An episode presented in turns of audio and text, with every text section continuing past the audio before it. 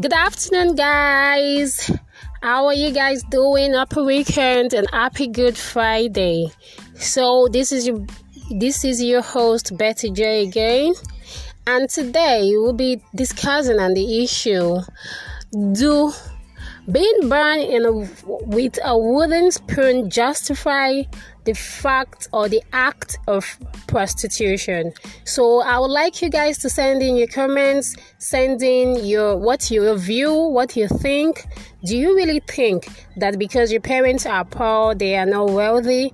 Do you think that justify you to go into prostitution or to you know do other shady things to make money?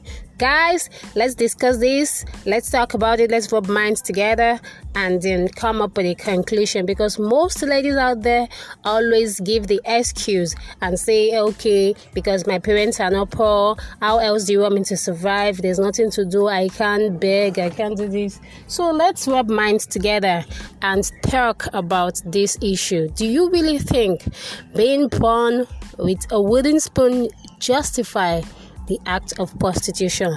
Thank you guys. Send me your comment, your view, your um just send me what you think concerning this topic. Thank you guys.